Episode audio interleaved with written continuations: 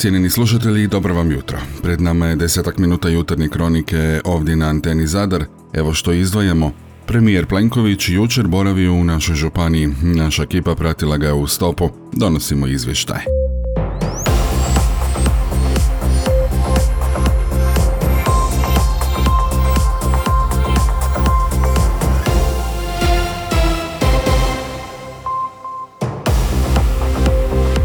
Dobro vam jutra. Zračna luka Zadar po prvi put u povijesti dočekala je milijun tog putnika, točnije putnicu. Ta čast pripala je 26-godišnjoj Julie Fisher, koja je Ryanairovim avionom doputovala iz Belgije. Dočekana je s balonima, buketom cvijeća i tortom. Josip Klišmanić, direktor zračne luke na Zemuniku, ovom joj je prigodom darovao dvije povratne karte s kojima će po vlastitom izboru iz Zadra otputovati na željenu destinaciju.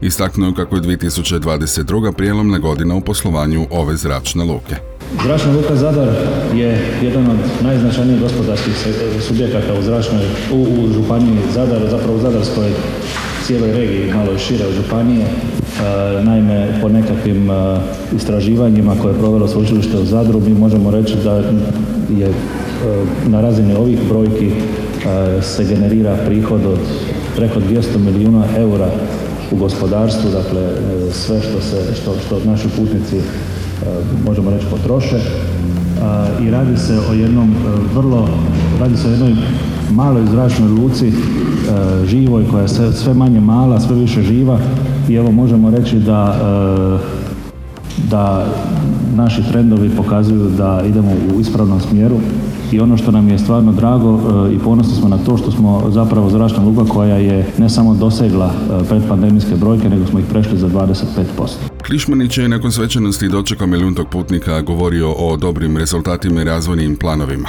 Kazuje kako smo već s krajem mjeseca kolovoza dosegli brojke iz rekordne 2019. a do danas smo na 25% rezultata iz vremena prije korona krize.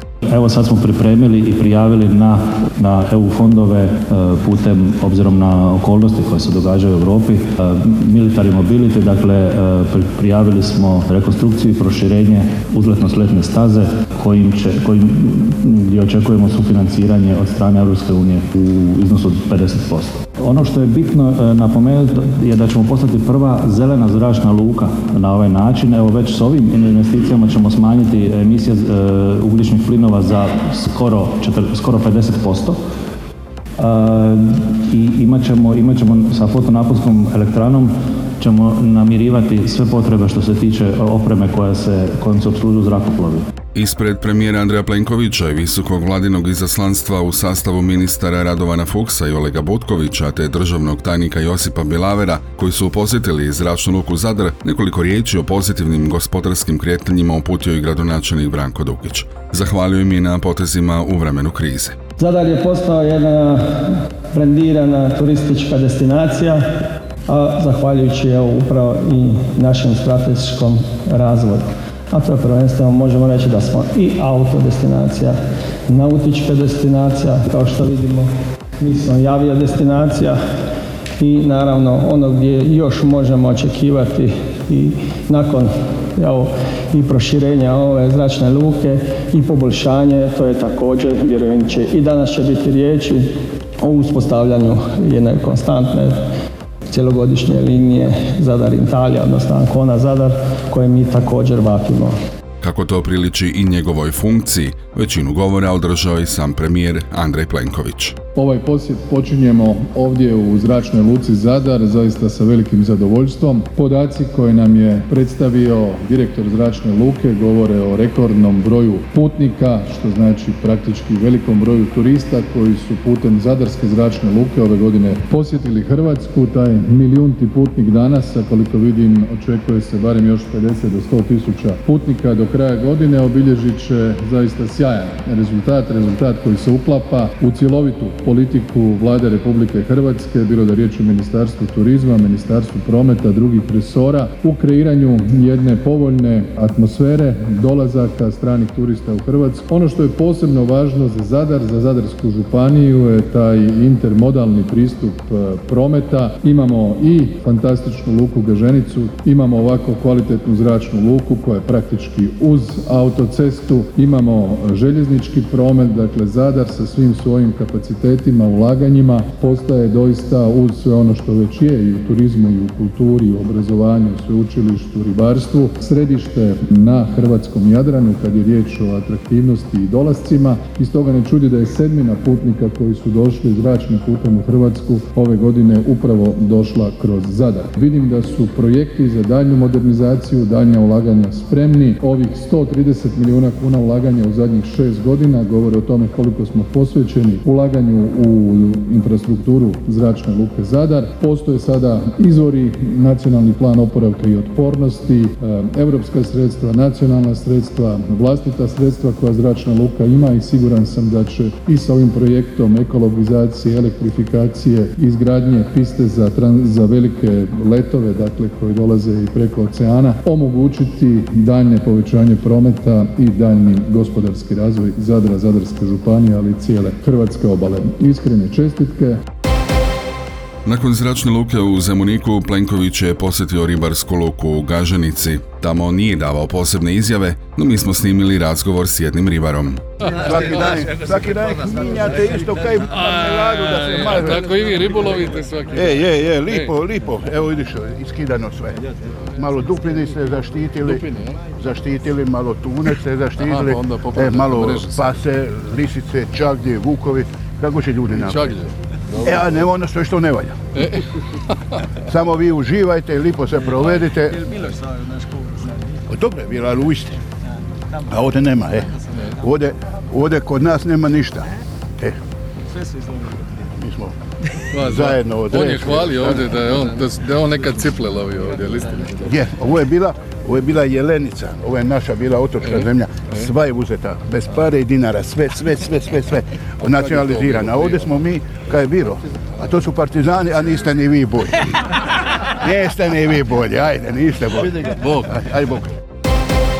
Plenković je nakon posjeta Gaženici posjetio Zadarsku županiju te gradsku upravu, a zatim su se svi zajedno putili prema novom domu Zadarskog sveučilišta. Evo što su tamo redom izjavili. Studentski dom i studentski restoran danas zadržavaju pogled svakom prolazniku, a te korisnicima 284 studenta u novom domu i 200 studenata u starom domu s osiguranom prehranom mogu neopterećeno pridonositi sveučilišnoj i akademskoj postojanosti odrazom svojih snaga, mladošću, talentiranošću, boljim studijskim uspjehom, stvaralaštvom. Sveučilište smo kojem ne nedostaje poduzetničkog duha, kreativnosti i smisla za razvoj. Pohvalit ću se da u ovom trenutku imamo gotovo 100 milijuna vrijednosti znanstveno-istraživačkih i stručnih projekata. Otvoreni smo za svu raznorodnost istraživačkih interesa, nastavnika i studenata kao i brojnih partnera.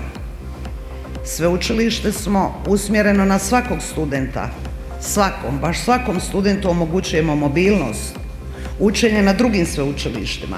Prije tri godine ušli smo u alijansu europskih sveučilišta. Od sljedećeg mjeseca naša alijansa, vrlo lijepog naziva, EU Connexus, nastavlja svoj projektni razvoj sa sveučilištima iz obalnih gradova iz osam europskih zemalja.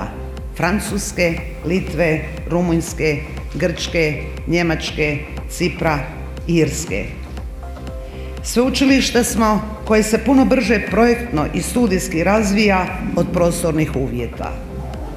Zato smo i pohitali uz pomoć granta iz financijskog okvira Zapadnog Balkana i Europske investicijske banke osigurati izradu projektne dokumentacije za zgradu STEM odjela s dormitorijem u vrijednosti od 5 milijuna kuna.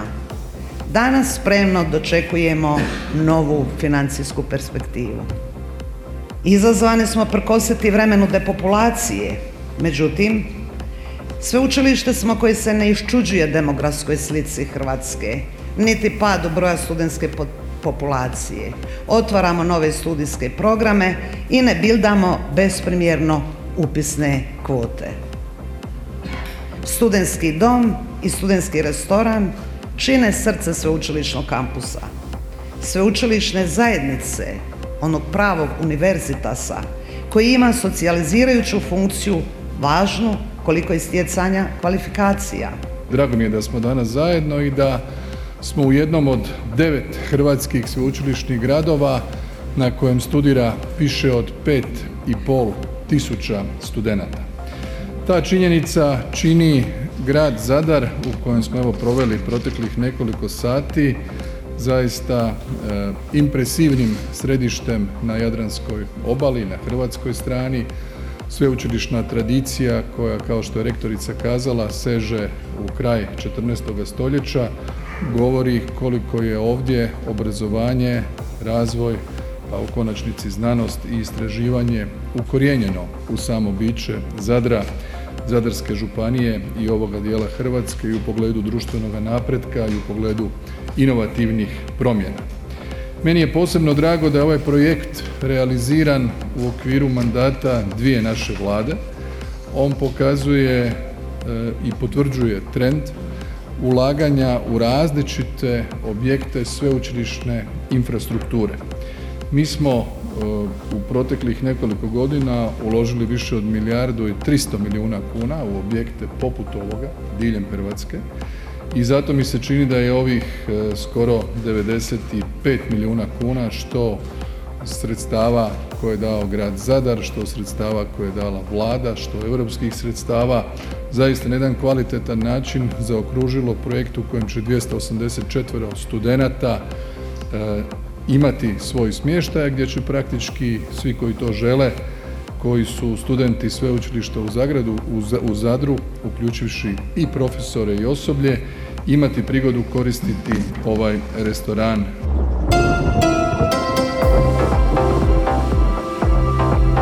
Ostaje nam još koju rečenicu kazati o vremenu. Danas pretežno sunčano, ujutro u unutrašnjosti zemlje mjestimica magla. Vjetar slab poslije podne do umjeren južni i jugoistočni. Na Jadranu ujutro uz obalu Burin, danju većinom sjeverozapadni i jugozapadni vjetar. Najniža temperatura između 3 i 8, na Jadranu od 11 do 15. Najviša dnevna, uglavnom između 20 i 25 Celzijevih stupnjeva. Bila ovo jutarnja kronika koju je uredio i čitao Franko Pavić, realizirao Matja Lipar. Proizvela Antena DOO, listopad 2022.